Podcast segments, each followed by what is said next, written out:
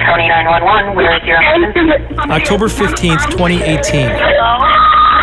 Shockwaves strike a small town in rural western Wisconsin when a 13 year old girl is missing and her parents are discovered murdered, leaving their family devastated. My life was ripped apart and shattered into pieces. As the world watches, rumors swell.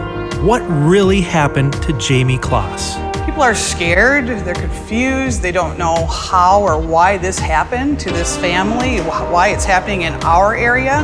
Months pass, holidays come and go, yet everyone holds on to hope Jayme will be found alive. It's shocking. It's devastating. But we'll have hope. Then, after 88 days, a miracle. Thank you for joining us. We have incredible breaking news tonight. 13 year old Jayme Closs has been found alive. Jayme has been found safe and has been reunited with her family and friends. There is truly nothing in the world better than that.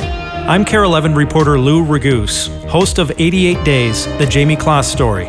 In this podcast, we'll go back in time, inside every step of the search and investigation, bringing you never before heard interviews and showing you how everything unfolded, including my own exclusive correspondence with the killer. Subscribe now to 88 Days, the Jayme Closs story, a KARE 11 original podcast in association with Vault Studios.